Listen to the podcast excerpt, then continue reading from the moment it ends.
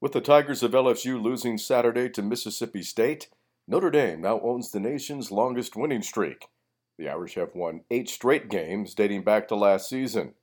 Notre Dame also owns a 20 game home winning streak and is scheduled to host Florida State on October 10th. The Irish are currently ranked seventh in the country and should rise in the latest AP poll that will be released later today due to the loss by LSU. That's your Notre Dame update, powered by Indiana Dunes Tourism on the web at indianadunes.com. I'm Len Clark, and this is Irish 101.